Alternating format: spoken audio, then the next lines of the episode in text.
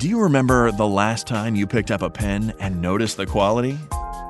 How about a razor you handled that didn't feel cheaply made? When was the last time a product made a true and lasting impression on you?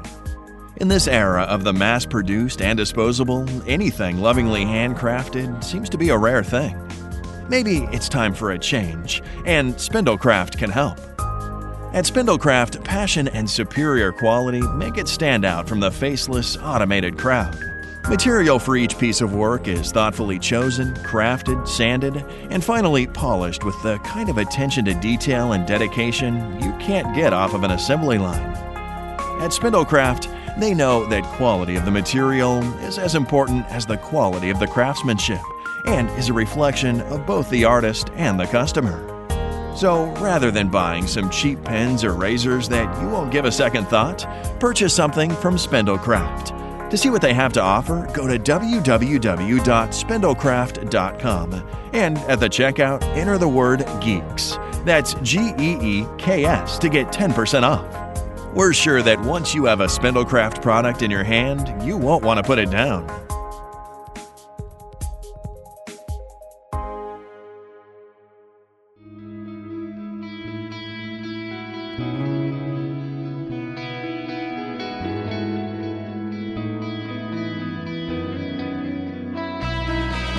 Hello, Friday Night Lights fans. Welcome to the Friday Night Mics podcast, presented by Freaking Geeks Media. In this podcast, one host comes into each episode cold, the other has been a longtime fan. If this is your first episode, thanks for listening. If not, we're happy you're back for another episode. You can follow Freaking Geeks Media on Twitter and Facebook. Links will be in the show notes. Now, on to the show. Here are your hosts, Michael and Sarah. Hey everybody, welcome back to another episode of the Friday Night Mike's podcast. We're here talking about season 5, episode 9, Gut Check. Um, I'm here, of course, with Michael and I'm Sarah. Hey everybody, how's it going? Really excited to be back and uh, we're really down the home stretch here on Friday Night Last Lights. four episodes. Yeah, that's it. We've got uh, you know, a few episodes left and the series will be over. So it's it's really exciting stuff. Uh, honestly, it's it's a little sad. It's a little ex- it's also a little exciting too because Yeah. you're really getting down to I think the culmination of the series. You want to see how it ends. So that's the exciting thing, especially for you since you've never seen it. You know, you're probably itching to find out what happens. I have no idea who's gonna come back and be in this like final few episodes. If it's just gonna be our main core of characters, how they're gonna end it. Like, like right now they're also leaving a lot of things up for the future, and I'm just like, what are you doing? Like, I don't know how this is gonna fit into the finale, but I'm curious. I'm really interested, and I hope we get to see everybody back. Like, not just our current group of characters, but uh, we've seen Jason already, but I wanted to, you know, I want to see everybody from the original just sitting around a bonfire, kind of just talking, you know. Kind of like that At opening scene. One more time. Yes. Yeah. Just like the opening scene in like, the first episode. I'd like to go back to that and have that moment before the finale wraps up. Yeah, and, and honestly, you know, for people out there that think that Sarah, you know, that she has watched all the episodes and you're like pretending that you haven't seen anything, it's not true because you have no idea. I ask you all the time, you're like, have you watched any more episodes? Like, no, nope. All I've watched is up until what we're supposed to record and that is it. So you really have no idea what's even coming in the next episode. Not a clue. Yep. All right. So this is actually, uh, you know, episode nine. It's called, uh, Gut Check, correct? yep. Gut Check. It was directed by Chris Eyre and written by Peter Berg. And basically, the breakdown is that following a contentious loss, Coach Taylor decides to bench Vince for a game and start Luke as QB. Becky and Luke tried to start the relationship over, but the seniors' recognition night scheduled for Friday's game makes that difficult. Julie continues her hiatus from school and visits Matt in Chicago. Epyc crosses a line during a tutoring session with Mrs. Taylor. That I really, really want to talk about. We'll get into that. But there's a lot of really interesting things in this episode that we really got to talk about. Um, it's a, quite a big episode, despite, you know, it doesn't feel like a big episode, but there's quite a few things in here. Yeah, there is. It's, um, it's an episode packed with a lot of good stuff. And I can tell you that when I was sitting down, you know, I watched the episode once and then I, I go through and I try to pick out the clips and things that I want to, you know, highlight on the, on the episode. And picking out clips for this episode was really, really difficult because there are so many moments here in this show in general, but in the last season or so, it's been kind of crazy because it's really hard. Sometimes it's really easy. There are episodes where I'm not saying that there's nothing going on or that the show isn't good, but you have, you know, those scenes, the, those highlight scenes that really stand out in the episode because they're, you know, two characters talking about something very important or things coming to a head in a certain situation. Um, things getting emotional for a, a, character. Maybe they're by themselves and, and they, uh, they have a revelation and they go talk to somebody about it. And it's just this big cathartic sequence. And those are the scenes that you highlight in a show. And those are the clips that we look for. And sometimes it's really easy, but then there are other times, other episodes where it just seems like from scene to scene to scene, it's just like boom, knock out of the park. Boom, knock it out of the park. I just want to show you all the entire episode. yeah, and I really could. I mean, I, I even said to her before we started recording, I could have, you know, grabbed six uh, highlights in this episode alone. You know, I could have uh, yeah, uh, had six clips, but it's I I try to keep it down to two, maybe three, just so that I don't have a ton of clips. But uh, it was really hard in this one, definitely. Uh, so, and we'll get to that. But uh, the ter- in terms of like the clips that I picked, it was difficult, but I found two that were, I think, really, they resonated for me emotionally on a lot of different levels and for different reasons. Some of the characters that we don't get to highlight very often, and two characters that have been together for a while. So, yeah. So there we go. Yeah, I can't wait um, so I say we just get dive in and just start with Becky um, and Mindy, because yeah, there's a bit of interesting news this episode. What happens? So you know, two crazy things happen during this beginning episode, and so we're at the landing strip, of course. Um, Becky's there. Mindy and her friends are talking, and Mindy is feeling sick immediately my first instinct is like, oh god, not another Riggins. The world doesn't need another Riggins. Okay, sorry. Not from Billy's. it's so true, right? like Tim, go for it. Billy, you need to stop. but whatever, it, it's gonna happen. It's okay. but anyway, she's feeling sick and Becky volunteers to take her shift, and immediately every single red flag I have in my head just goes off. Like, this is a bad idea. This is. She, she's 17, 16? Like, she shouldn't even be in there, let alone waitressing in something barely covering her, and, like, I don't know if I'm, like, overreacting because working in insurance is like huge liability, not just for the establishment, but for its customers. It's just like this is really, really bad, and it's going to end really, really bad. but there's only like four episodes left, so how bad is it going to end? That's all I can think in my head. Yeah, it it wasn't good. I remember I got to this episode, I had forgotten that this had happened. You know, because it's it was late in the run of the show, and it just didn't it wasn't something that I kind of just remembered like, oh, this is coming up. I can't wait to, uh, for Sarah to, to watch this. Uh, it was just one of those storylines that just happens. And I thought, man, I'll tell you what, this actually looks a lot worse than I think so any other bad. time I've watched it.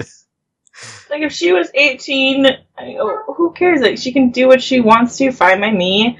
But the fact that she's technically a minor, and I don't care that she's not like dancing or whatever, but she's still in something that barely covers her in a place that she's not legally allowed to be into. It's and she's handling alcohol. That's huge too. Like, oh man, it, it just hurts my insurance brain. It hurts so much. yeah, I mean, I think just from a moral standpoint, okay, fine. She's seventeen. She's going to be an adult soon, but you know, there's a reason why there is a age limit. It is not an an age if you're close, it's okay. The 18, you're considered an adult and that's where the line is drawn and you can't, you know, be in there. You know, when you turn 17, you can't be in there when you're 17, 364 days old. You can be in there when you're 18 years old and she is 17. She really shouldn't be in there. You know, she has another year of school to go. She's just a junior. So the fact that, she- yeah, she's, she's Oh. not, she's not equipped to be in there in a lot of different ways. I don't mean that, by the way, in any way sexually, really. I, I'm honestly saying she shouldn't be in there because she's not equipped from an emotional standpoint. And I think, uh, from a, what's the word I'm looking for? Um, Just a mental just a, maturity like that. standpoint, you know, Yeah, like exactly, you have maturity. to, you have to understand what you're getting into and you have to un- understand when you go out on the floor, who exactly you're dealing with. You're dealing with adults. You're dealing with adults, whether they're male or female, that are looking to be there for a specific reason.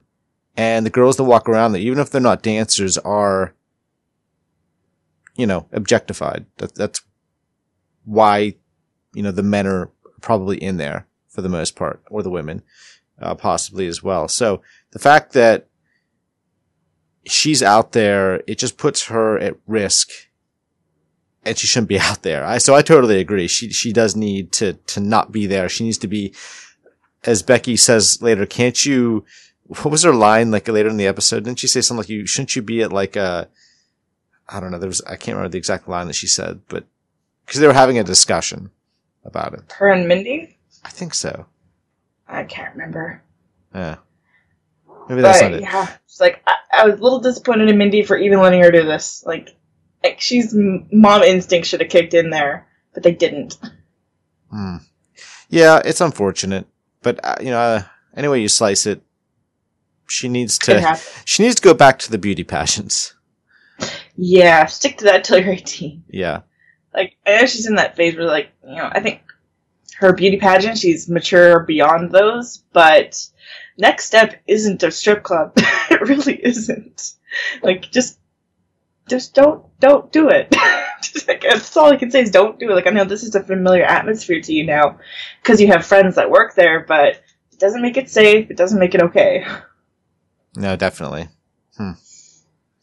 But yeah, so I guess I'll just touch on Mindy real quick that yeah, she is definitely pregnant.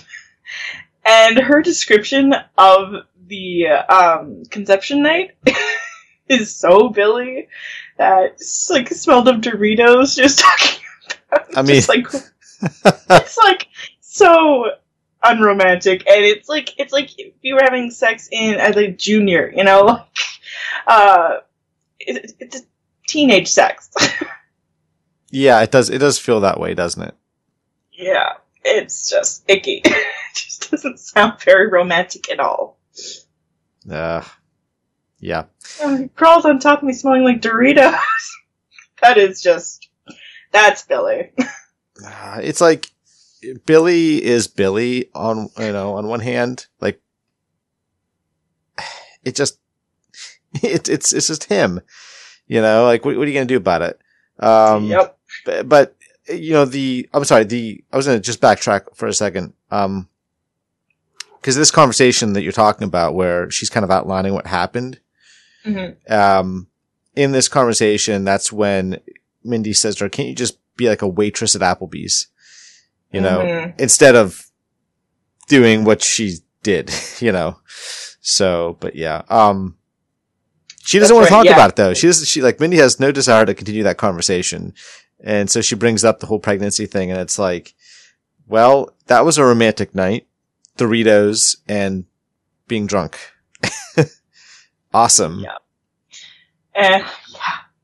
And so, but you know, Be- Becky is so positive about it. Like Mindy doesn't seem too thrilled about it. But you know, when Becky kind of lays it out, and you know, like you can have a little girl, a little boy running around, she kind of flips her mind back to you know the good parts of pregnancy and having a kid, not the bad parts, which are easy to get stuck in your mind. Well, that's the thing. I mean, Becky is like a ray of sunshine. You know, She really is. Like that's all she does is just bring brightness upon people. like she like it's rare for her to get down, so she kind of lifts everybody up around her, and she tries to Yeah. look at the positive side, which is pretty amazing considering her home life yeah. and her parents. And I don't know how she managed to come out like this, but she has, which is great.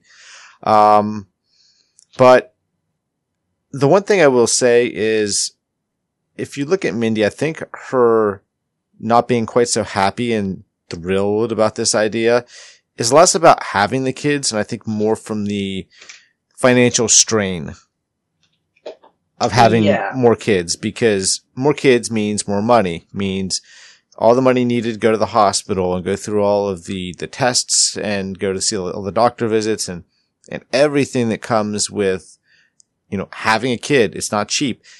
It's not cheap once you have the kid, but it's also not cheap before you have the kid as well. So it's gotta this be This is a scary. concept that's foreign to me because I'm Canada. Uh, I would never know that like these things cost money. That's crazy. Oh yeah. like yep. if you don't have like any kind of insurance, you gotta pay for like just get an ultrasound. Yeah, it's true. And, and, uh, down here, like, depending on where you're at, sometimes you have, if you have good insurance, because there's good insurance and there's bad insurance. The good insurance, for instance, sorry, going on a tangent here.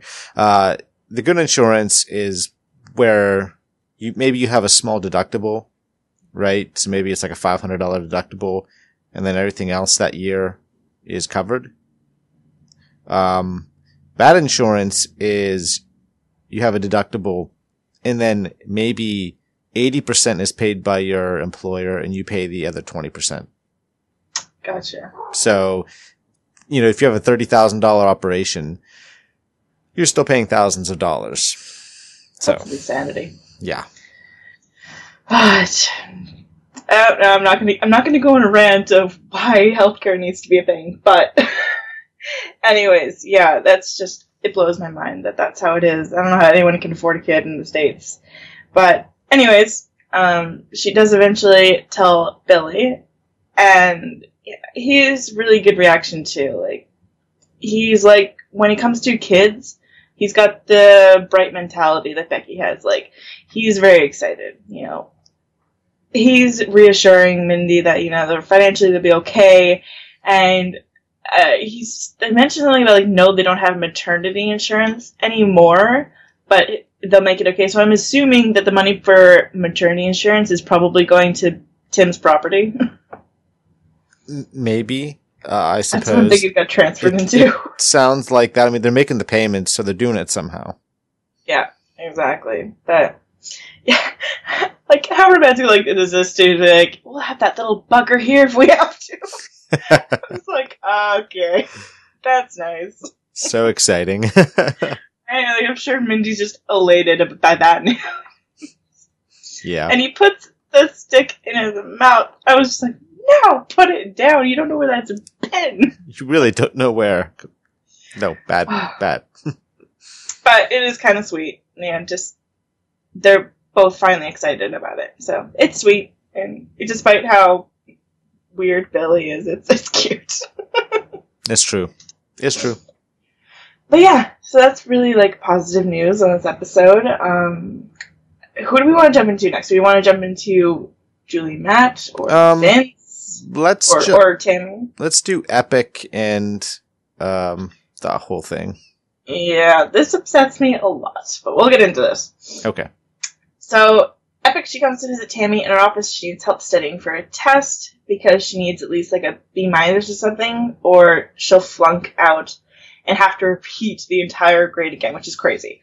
And, you know, of course, Tammy, like, she obliges. You know, she likes Epyc. She wants her to succeed. And Epyc's making some serious progression here, coming to her for help in the first place. Like, that's a big step. hmm Um, so of course she's gonna help, and Epyc, she, you know, Tammy invites her over to study at the house, and you know she has dinner with her, and she's studying. And Grace Bell, she gets out of bed. This is the sweetest thing I've ever seen.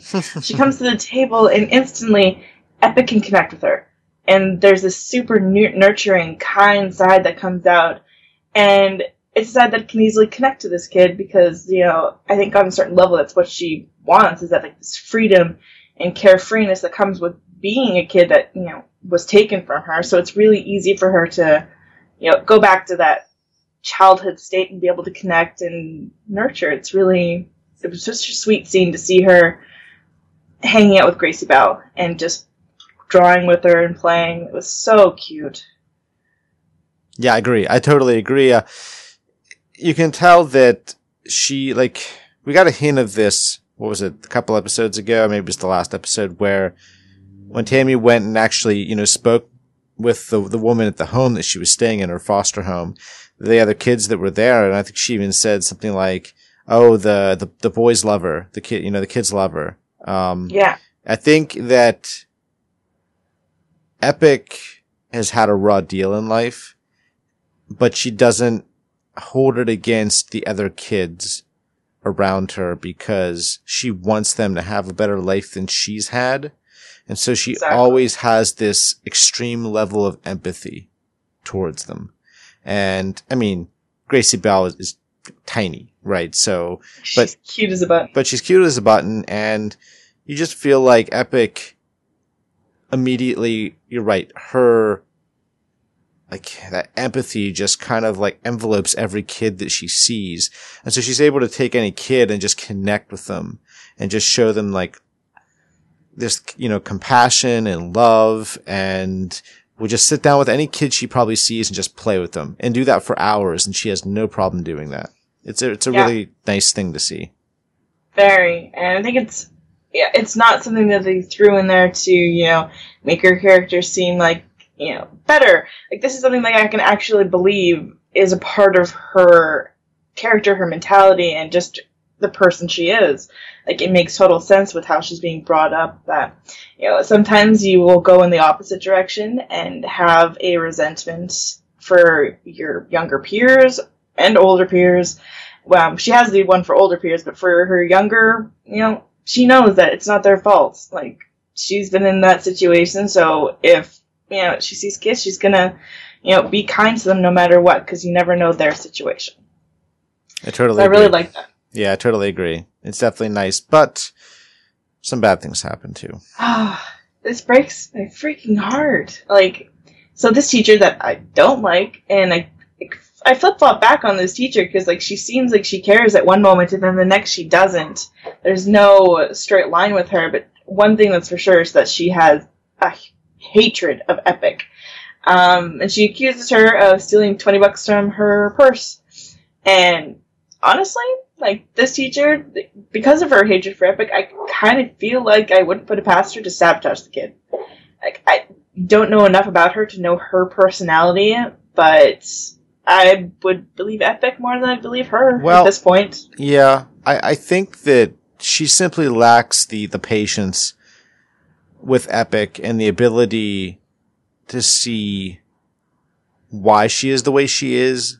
It's one of the great things about Tammy. It's one of the things that separates her is Tammy wants to see why you tick, wants to figure out what is holding you back.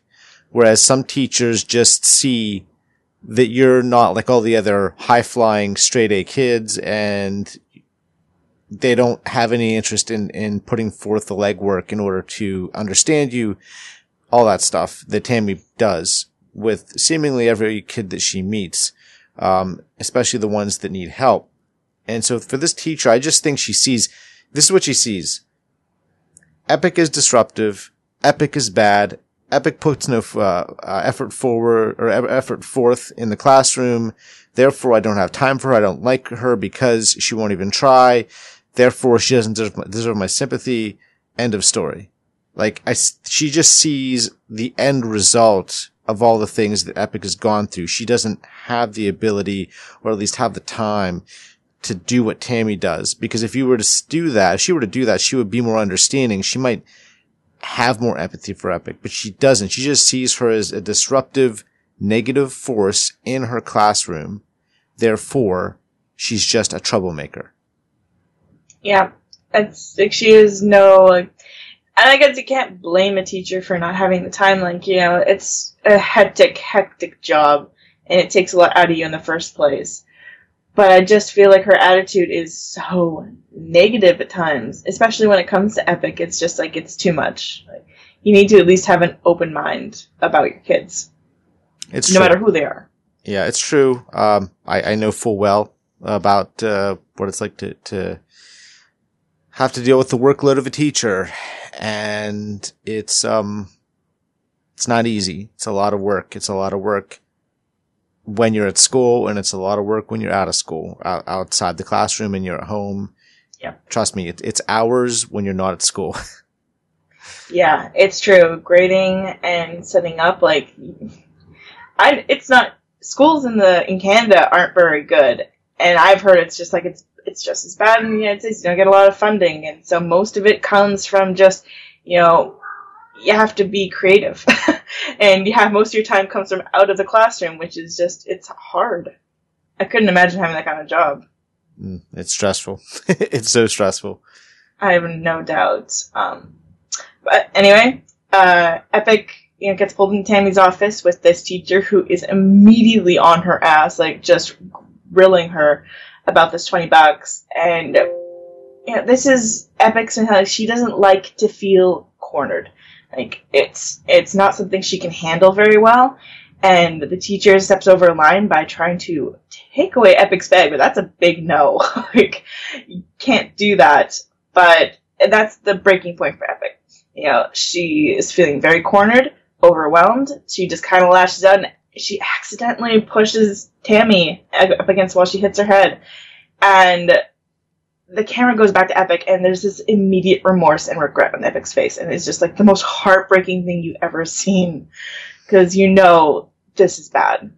Yeah, I mean, she knows, Epyc knows that, that this is her own line crossing.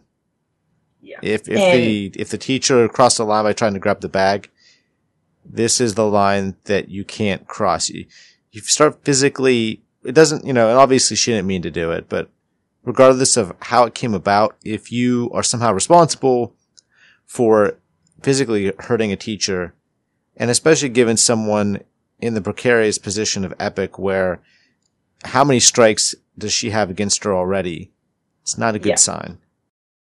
Do you like podcasts about movies, television shows, books, games, and pop culture? How about sports like football and tennis? Here at Freaking Geeks Media, one of our many goals is to create a variety of podcasts that you can enjoy listening to. From the Freaking Geeks podcast to Hungry for Hannibal, Friday Night Mikes, the American Gods podcast, and Stranger Things, we know that giving you an assortment of options is one of the best ways of bringing you back for more. But it does take quite a bit of work and expense on our end to make these podcasts a reality. Patreon gives us the opportunity to make a living doing what we love. However, to do this, we need your help. By donating as little as a dollar a month, you get access to both past and upcoming Patreon only content, as well as early access to regular episodes before they appear on iTunes. Other tier rewards include monthly Loot Crate giveaways, access to live broadcasts, Freaking Geeks t shirts, magnets, and much more. We can honestly say that anything given is greatly appreciated. So consider supporting us by going to www.patreon.com slash freakinggeeks and check out what we have to offer. We think you'll like what you see and hear. Yeah, and the teacher makes sure that yeah, this other I always forget her name, but this other teacher, she definitely makes sure that this gets over dramatized hmm big time. Um, like Tammy, you know, she just having ice against her head. It's not a big deal to her. Like accidents happen, but the teacher, like the cops show up, which is just insane for this little thing, and the teacher's calling Epyc a psycho, just throwing her under the bus, and the cops like eventually take her away, and you know, just to make sure our hearts are thoroughly crushed, we learn that Epyc's being transferred to a different school. She's getting taken out of her current foster care home, one that's pretty stable for her. That's just it's triple heartbreak on that front. Like that's how can you do that to a kid? Uh, Well, I'll tell you, I'll tell you what, I think that it's particularly bad here just because you could tell Epyc was making progress. exactly, and that's taken taken all the way. You know, she, you take away Tammy from her, like, one of the best things about the season, I think, is this whole thing with Epyc because we've seen Tammy, you know, reach out to somebody that really needed help and it took a little while, but she has finally responded. There is a level of trust, I think, that Epyc has for Tammy that it's, it's possible. I'm not saying that nobody else has attained this level of trust, but I also wouldn't be surprised if nobody else has ever attained this level of trust because Tammy just, you could, t- Epyc, I feel like can tell that, that Tammy really cares. Tammy is finally broken through her defenses. And the end result is that Epyc now feels like she can lean on Tammy.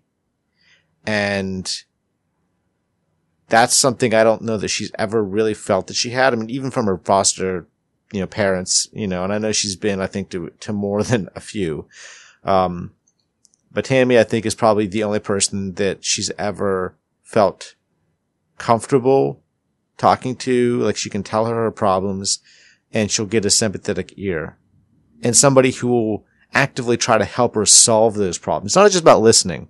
It's also how can we solve these issues and taking that away from her, that is definitely devastating. Yeah, and the fact that Epyc has found somebody that she can come to for help, and that adult won't look down upon her or guilt her or make her feel bad about coming for help. I mean, that's huge for Epyc. I don't think that's something she's ever had either. So that's pretty awful that this is getting taken away from her. Yes, it is. And Unfortunately. I, I literally wrote my notes that Tammy should adopt her. Flat out. We, I, I don't know if maybe like out of the context of the show, like if the actress got a different gig, if we're gonna see her again, if this is just the end of Epyc's story, I'm just kind of like, what was the build up for? I, I hope like, I hope it leads to something. Like if she's just gone, I'm gonna be really sad. well, I mean, you don't know. Maybe she'll show up at Tammy's doorstep in the next episode. I hope so. like I hope so. Just like adopt me. That'll be fine by me. Like there you go. You have a live-in babysitter, and you get to help her, and it's fine. Everything's Well, you fine know- if you just adopt her. I mean, there you go, right? I mean, Epyc shows up and, you know, she, she becomes part of the family. They legally adopt her. And now, and now, you know, who has a sister? yeah, there we go. There we Gracie go. Belle's got a new sister. Yep. Yep. That'd be fine by me. but that's it for Epyc this episode. Yeah. Should we get to see how into, that goes? should we get into, uh, Vince and Jess?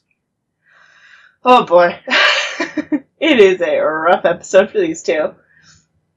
Yes, So- it is. Let's start off with Vince. Um, so basically, it, this is in the wake of like everything at its peak, and it's all starting to crumble and break apart. And after this game that they lose, there is just no teamwork. Vince is pointing fingers at everyone but himself, of course. It's his father's mentality. And at this point, he's still very short sighted and egotistical, and Eric is very, very unhappy and tells the whole team just get the hell out of his locker room. He is pissed.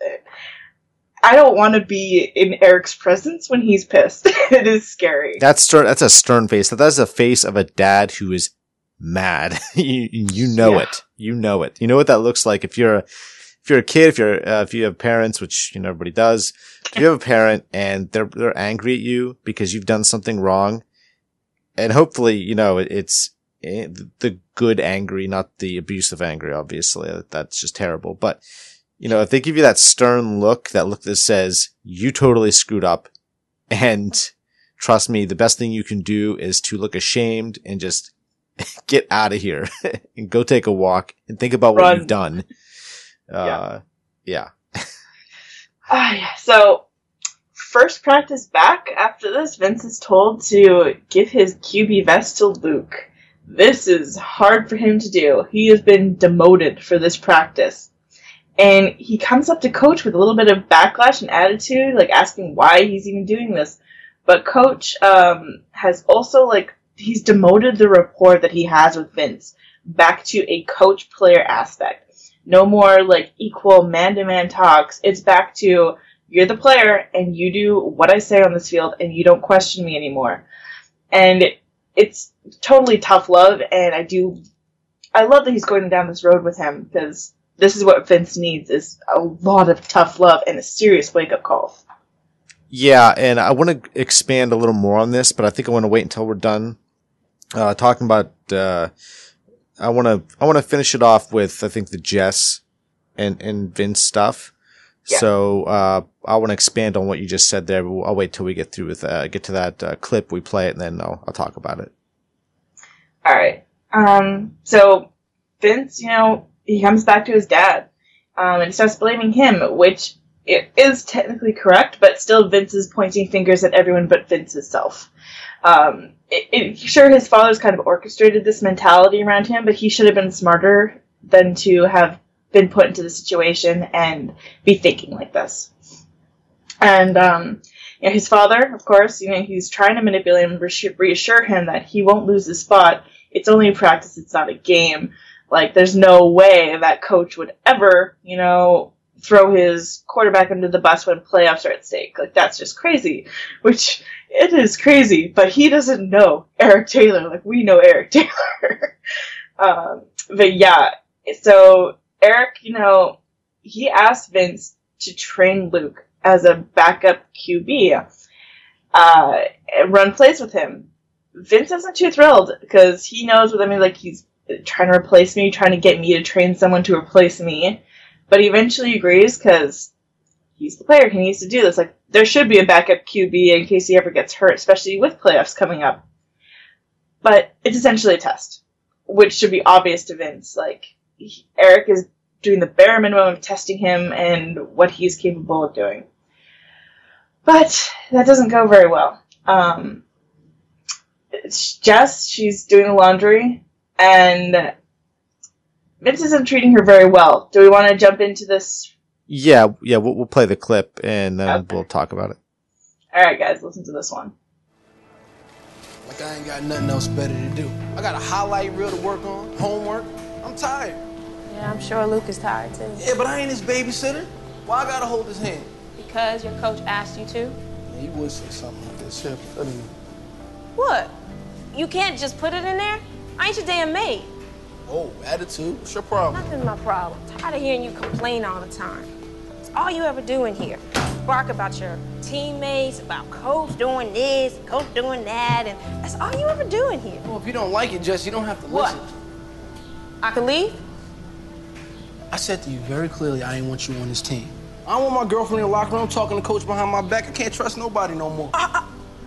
I'm talking to coach? That, so now you're accusing me, huh? Now I'm against you too, huh, Vince? You know I had your back since day one. You the one that lied to him. You the one that skipped practice. You the one that talked all about yourself and forgot all about your teammates in that TV interview. Again with the TV interview, Jess, I know I'm good, but I can't control what they put on TV. Because it's never Vince's fault, right? I cannot believe you. You actually trying to sit here and blame me for you being in trouble with Coach? You just can't hear yourself, can you? Or maybe you got your dad's head so far up your ass you can't see nothing but your own damn ego. Jess, you better watch your damn mouth. Don't you tell me to my watch dad's my the mouth. one that's gonna get me into college. All right, ain't gonna be coach, ain't gonna be this team, it ain't gonna be you neither. Yeah, you're right. It ain't gonna be me because I'm not needed, right? I can't stand being around your ass anymore. All right, well, don't leave then. I'm leaving because you know what? We're done, jackass. We're through. So yeah, like I, I love seeing Jess with some anger to her. She is just you don't mess with Jess. You don't push her too far because you are gonna get bitten. Yeah. And boy does she bite him. This to me, like, Jess, Jess is our Tyra fix. I mean, yeah. they, they're both two strong, fiery women. Uh, they're not precisely, you know, obviously the same, but they're both very strong. Yeah. That doesn't mean that they don't get hurt. It doesn't mean that they never cry. Uh, but they have a, a strength about them. They have flaws. I mean, we, we know Tyra has Oh, God, flaws, yeah. but you know, Vince, and I'm sorry, not Vince, Jess for me is, is, um, this really, I, I love her character. I really do. Uh, for me, when Tyra left and I was first watching this show, I was devastated like you were. Very. And it took, you know, as we bo- both of us, you know, a little while to get into these new characters because they're just new characters. You don't know anything about them. Uh, you don't know quite how receptive you are. even if you are open minded, you're still like, uh, we'll see, we'll see. But, but Jess for me is fantastic because she's strong and she, she loves the game. And I, I love the direction that they, they've taken her character. It's very smart. It's so, like, it's not your dramatic girl who's a girlfriend of the QB typical character. Like, she has her own specific needs and wants in life. It doesn't revolve around Vince. She has a, she has dreams and she Yeah. wants to achieve those dreams. This isn't some like, I don't know, some fantasy that she concocted up and she'll want this for 10 minutes and move on to the next thing. You can tell this is a passion for her and she's in there. She's doing what she needs to do to help the team. And Vince has been against this from day one. You know, he's, I don't want my girlfriend in here. How can I possibly, you know, mess with, around with the guys? And I got my girlfriend and, you know, complaining and whining. And that's all been amped up to 11, you know, at this point, because he's just in there complaining, complaining left and right. And she just calls him out. She's like, look, I hate it. You're in here. You just, every time you're in here, you're complaining about coach, about the guys, about coach. Coach said this, coach said that. And it's like, I, you know, you could tell what she's thinking is, I don't have time for this. Okay. I try to be the good girlfriend. I try to listen. I try to be sympathetic, but you know what? Enough is enough. This is absolutely ridiculous. How about you show some grit for once? You know, like you're really letting this stuff be an issue. It's just, it seems so trivial. Some of the stuff that he complains about and uh, she just doesn't want to deal with it. And then when he comes at her, you know, she's just like, you know, you don't take any responsibility for yourself. You don't take any responsibility for any of your own actions. You know, you're the one that left practice. You're the one that did, you're the one that's done wrong, but you can't see beyond that.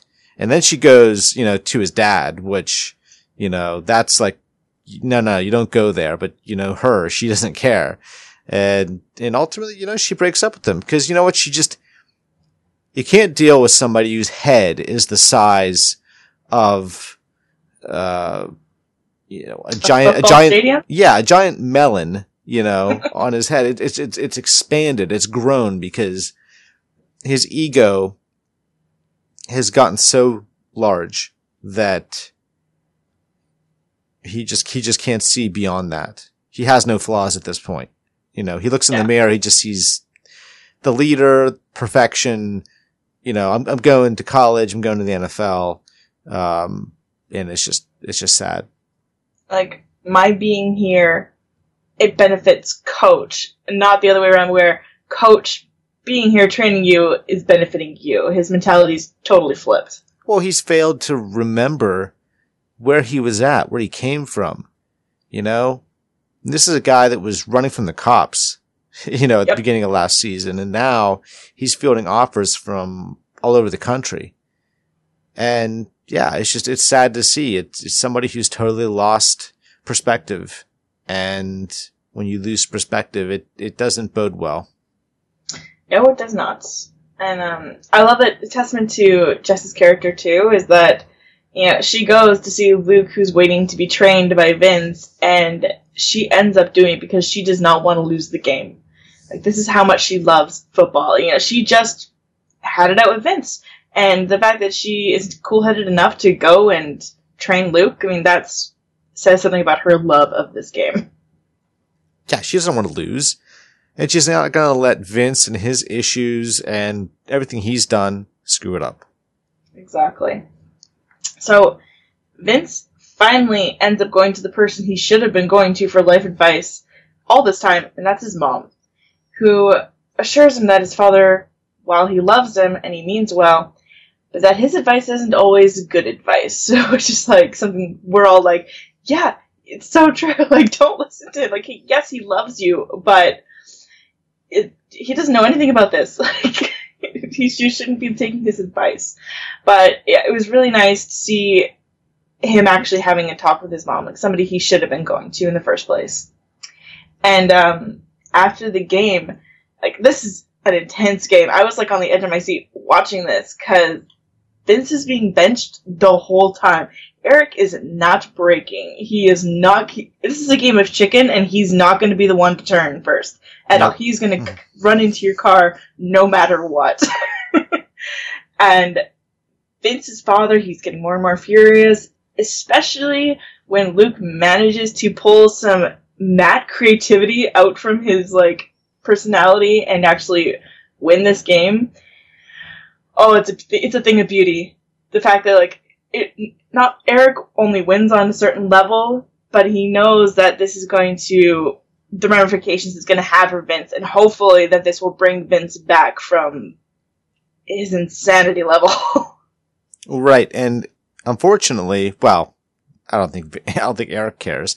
Vince cares, but but uh, his dad is incensed. He just gets up. He's just you know pissed off look on his face, and he just climbs down out of the stands. And Vince tries to run after him, uh, but eh, look, like you said, Eric Eric is not going to let a player run his team. He runs the team. He's the coach. He's done this for years. He's, he's seen, uh, look, we've seen how many people since this show began. Remember Voodoo? Yeah. Okay. Episode two, he showed up. I mean, that's kind of the direction that, that Vince has been leaning towards in the last few episodes. That entitled jerk. He dealt with Voodoo and that didn't work out too well for him. I seem to remember him lasting a few episodes and he was basically run out of town by the entire team. So Eric's like, look, I don't know what you guys think you're doing. If you just think that you're going to run this team, make all the decisions and, and what, I'm going to be just a puppet? No, no, no. That's not going to happen. So you're benched. And if we lose, well, guess what?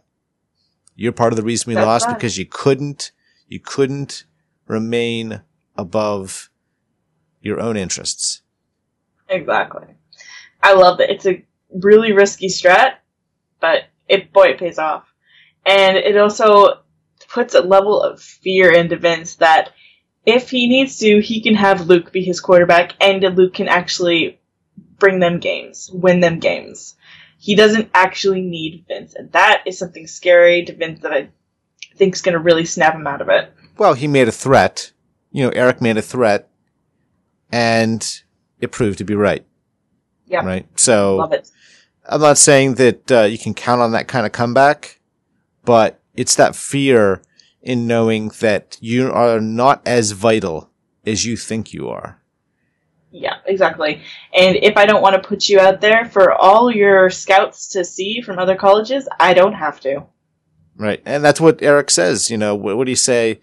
I don't, what do you say? I don't, I, I don't put you, I don't put you back in the game for like highlight reels and, and all that, you know, that stuff. It's not my purpose. That's my, that's not my job. You know, you, you have to do what you got to do, which is earn your way. you have to earn to be out there. Seriously. Yep.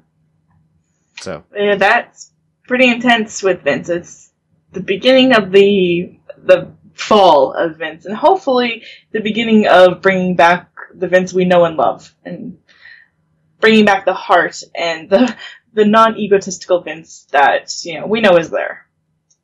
definitely for sure. All right, shall we shift into our last two, Julie Yes. and Matt? Let's do it. All right, so this is great.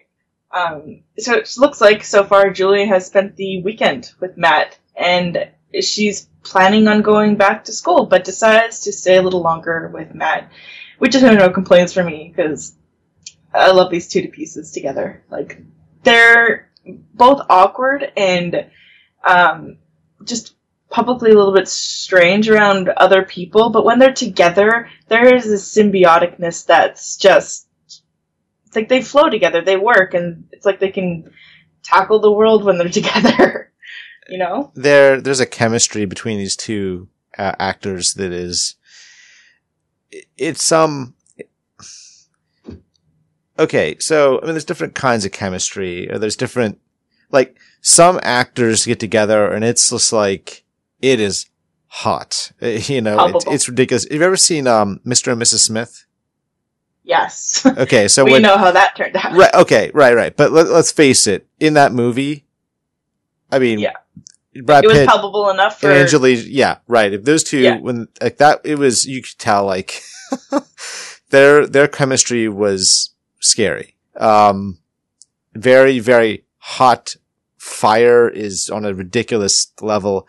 Um, yeah. So there's that. Um, and there's all kinds of different levels of chemistry, different kinds of chemistry. To me, Matt and Julie are it's like the it's like somewhere in between where you feel like there's this real nice level of heat but they also fit each other like a glove you know it's just there's a lot of understanding Yeah. and comfort there. it's a compatibility of um i think different personality like co- compatibility of personalities and i think that's because the actors themselves are probably very comfortable very compatible with each other and that just translates on screen. Look i've seen plenty of movies and plenty of tv shows where you have actors on screen and you could tell they have zero chemistry whatsoever oh. either on screen or off screen. These are not two people that are no no way. Yeah, there's enough of those out there. yeah Everyone knows that iTunes reviews really helps their podcast reach more people. But did you know that rating and reviewing us on iTunes will benefit you as well? Every month, we'll be noting who rated and reviewed us across all of our podcasts. Doing so will put you in the running for a gift from our sponsor, Spindlecraft. If you rate and review one of our podcasts, you will gain one entry. If you rate two, you gain two entries, and so on. This allows us to give a little something back for taking the time to rate and review our podcasts. You'll continue to be eligible to win each month for six months, or until the sponsorship ends. Winners will not be authorized to win again. It only takes a few minutes, but we think it's worth it. You should too. so But yeah, um, so Julie and Matt, they go out and have a good time, and she apparently meets some of Beth's like friends or colleagues, and it, it it triggers this feeling of she doesn't feel a part of his world anymore. And you know, only when she's with Matt do I see this adult side in her, like uh, the grown up, the matureness that it's brought out by Matt. I, it doesn't seem to stick when he's not around but when he's there it's like there's comfort and confidence and in her and i love that but you know she's right they they she isn't a part of his world but when she's with him it feels like she is Yeah, I agree. Um, and I like your observation there about, you know, her being an adult whenever, you know, he's, or she's with him. Because, um, I think that's true. I, I feel like Julie is, uh, the kind of person who, it's just a little more difficult for her to navigate maybe life, um, her own expectations for herself, her parents' expectations for herself and how to get to that point where she can see herself as the mature, steady person that she, she wants to be.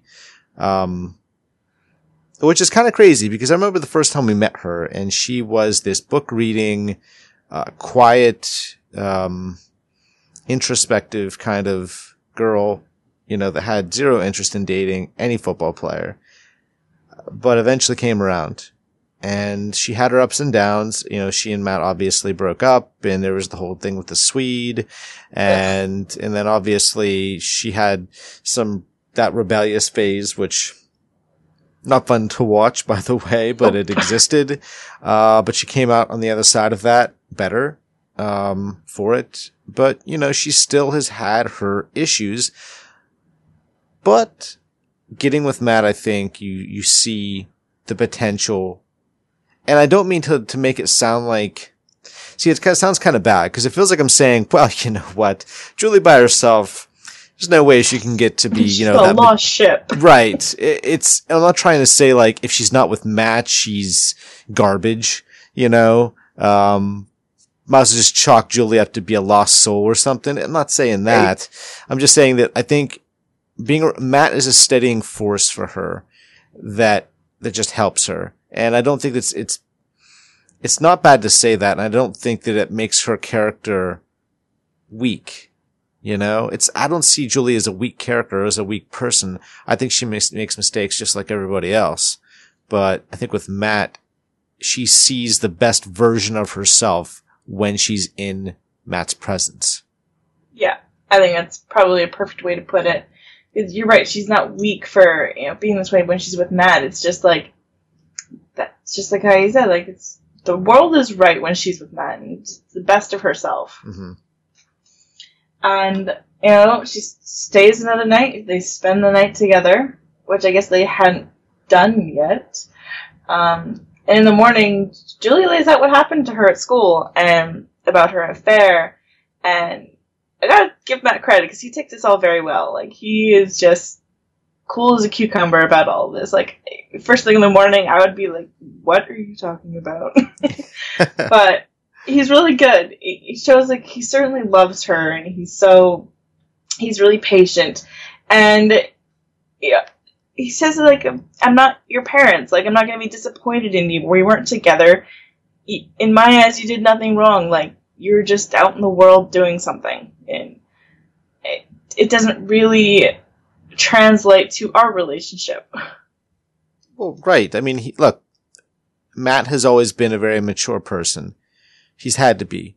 He's been taking care- of his grandmother since he was a bare, probably barely into his teens. Yeah. Okay. So, like Vince, and I, look, I know Vince is, had his own issues, but you know, when you grow up, there's not just, there's not just one hard life. Okay. If you grow up on the streets, uh, in a, in a very difficult neighborhood, that's one way to grow up and it's difficult on, on a lot of people. Um, I know that. Uh, but while I don't think that, I don't think Matt obviously had to deal with that so much, but he's had to deal with difficulties in a different way. And, you know, that involved taking on responsibility for a grandmother who, you know, mentally is not able to take care of herself on a day to day basis. And what does that require of a kid who shouldn't really have to be dealing with that kind of uh, responsibility? Uh, so for me, you know, that mature Matt is able to see things in a way that maybe another kid, another, I can say kid because he's technically an adult, another young adult may not be able to see past that. You know, he might see Julie, oh, you slept with another guy. Oh, I can't believe you did that. Oh, this is ridiculous. And just go on this, you know, you know, all the insecurities coming out. But Matt isn't insecure. You know, he, he, he knows like, look, we weren't together. You know, I'm not going to sit here and, and admonish you because you decided you wanted to sleep with somebody and things didn't turn out too well, but who cares? You know, whatever. But it is the first hint to Matt that she is there for other reasons than just to see him. Like she's there's something she's running from, and you know that shows in their breakfast scene together. He finally asked her some hard questions like, "What does she really want? Is she just running from her problems? Is he her crutch, like the safety net that she feels she can use when she's in trouble? Like, is he more than that, or is he only that?" These are questions like he wants to know. Well, okay. So first thing is that wasn't a dinner scene. That was actually, oh, that was a breakfast scene. That was a dinner Breakfast. scene. What? It was Was because they not? made, they made spaghetti. But I thought they made it for breakfast. Ma- ma- I could be crazy. yeah, no, no, no. So, so really what that scene that we're, cause I'm going to play the audio for it. Um, cause they went to breakfast, but then the scene where they kind of get down when he like asks her what she's doing here. It is um, dinner. That's right. it's I don't dinner. know why. Uh, it's okay. Um, cause it, it's very quickly after that. So, um, anyway, I'll play the clip here for this and then we'll, we'll talk about what goes on in this scene. So I went And then I was gonna go to the planetarium, but was a beautiful day outside, so I decided that I'd just go for a walk. And then, have you seen the bean? I have seen the bean. The bean is kind of amazing up close in person. Dude, what, what are you doing? I'm telling you about my day. I know, but I mean, what are you doing here in Chicago? Don't you have to go home at some point? Well, I thought that you said that I could stay. Right, and you can, but but do your parents even know that you're here? Look, this has all been great. This food is amazing. You're amazing. I- just, I don't want to be your safety net. What is that supposed to mean? I mean that it feels like you're only here because you're trying to avoid some stuff that's going on in your real life. You know, because you're supposed to be at college. I am. It's not like I'm moving in with you or No, something. don't get mad, okay? Do not get mad at me. I'm just, I'm just trying to say to you, you have a life somewhere else that you need to be living, and that life is in Burleson. So this whole week, you and me. It's been just- amazing. It's been great. I wish you could stay longer. I wish you lived here, but, but you don't live here.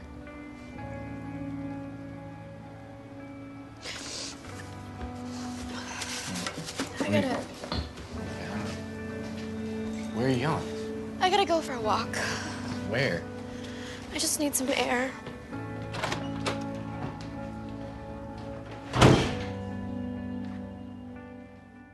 Okay. So they're having, you know, this dinner thing. And so, yeah, he asks her about why she's there. And that's when you do, you're right. They finally get to the crux of the situation, which is even though a few episodes back, Julie said goodbye to douchebag, uh, her TA at school. Uh, I know. Sorry to remind you about that. But Vietnam flashbacks. I know, uh, violent flashbacks. But so even though she said goodbye to all that and she showed what appeared to be this maturity in, in deciding to go back to college, she decided, and I think she did. I, I don't think this was planned. I really do believe she was actually heading back to school. But that phone call from him was what prompted her to go back to Matt and she is running still. And I think it's, it's not about her inability to go back to school because I think she can go back now, but I don't think she feels like that's where she wants to be anymore. I think she wants to be wherever Matt is, and I think she knows that. And That's what we all want. it's it's just it's what she wants. She wants to go to college. I do believe that, but I think she wants to be wherever Matt is. So yeah, is she running? I think she's running from being in a place that she doesn't want to be. And there's a chance that she never really in her heart wanted to be at that college. She just, she went there because it was a great school. It was relatively close to home, you know, what, within like maybe a couple of hours, I think, if I'm not mistaken. Yep. Uh, so it's not that far away. She can, she can come home. She can go back to school pretty easily, but I, I just, I think that this is where she wants to be. And I think she always has deep inside. I just think it took that moment on the road after she got, got that phone call for her to realize that. I think it just clicked for her in an instant in her head, in her heart, and she just made that U-turn and headed to Chicago. Yeah, I think so too. Um, I, I think that's like she just wants to. I actually believe too she wants to go to like college and get an education and, and wanted some. She initially wanted to get some independence, to be able to be on her own two feet, and yeah, she just found that it's not what she wanted. She just wanted to be with Matt. Also want like to have an education, but to also have Matt be there. It's a little bit of a complicated web, and that's also something else. Like he says to her, like it's it's we're gonna figure it out. It's complicated. Like she's leaving, he stops her from leaving, and basically just says like, you know, we'll we'll figure it out. Like we don't know how to fix it right now, and we don't have the time to at this moment, but we'll figure it out. Well, I, I personally, um, I, I love this scene at the end because you can tell she's distraught. She's, she's a little angry. Uh, she, I think she feels like she's being rejected. I, I think she doesn't know exactly what direction to go in if she, if she isn't going to be there. And his reassurance, I think, helps her in that moment. Just because I think it allows her to feel like there's, he's invested in the possibility of their future together. And, uh, I think that's good enough for her, at least in this moment. Yeah, like he's trying to like you can see like he doesn't want to run after that car because he wants her to find her own path and not have to rely on him. But he also yeah, can't let her go because you know he wants on a level the same thing she wants, just to be with her and have each other in their world, but also want independence at the same time. It's a very complicated situation they're in. It's so true. It definitely is, but uh, really great scenes between those two. I love this episode Very. for that. Yeah, it was great. And it felt like you were in a totally different, like, not a different show, but just, I don't know, it was like you were witnessing just off from our normal, you know, storyline, getting to visit Matt and finally have a storyline where we we're really happy with Julie. It's, it's really nice to see. Yeah, it is. So, um, all right. So let's get down to what I guess our final thoughts and our grades on this episode. Yeah, do you want to start off? Sure. Um, I, I really love this episode. I think, I think it's chock full of a lot of great storylines. Um, there's a lot of things coming to a head, or at least heading in that direction. Like, there's a lot of conflict going on in this episode. You have, you know, Vince and his dad. You're starting to see the cracks in their game plan, right? Uh, things are not working out the way they thought. Vince is losing his starting job. Uh, you have, um, Julie dealing with, with her issues and, and being with Matt and trying to figure out how this can all work out.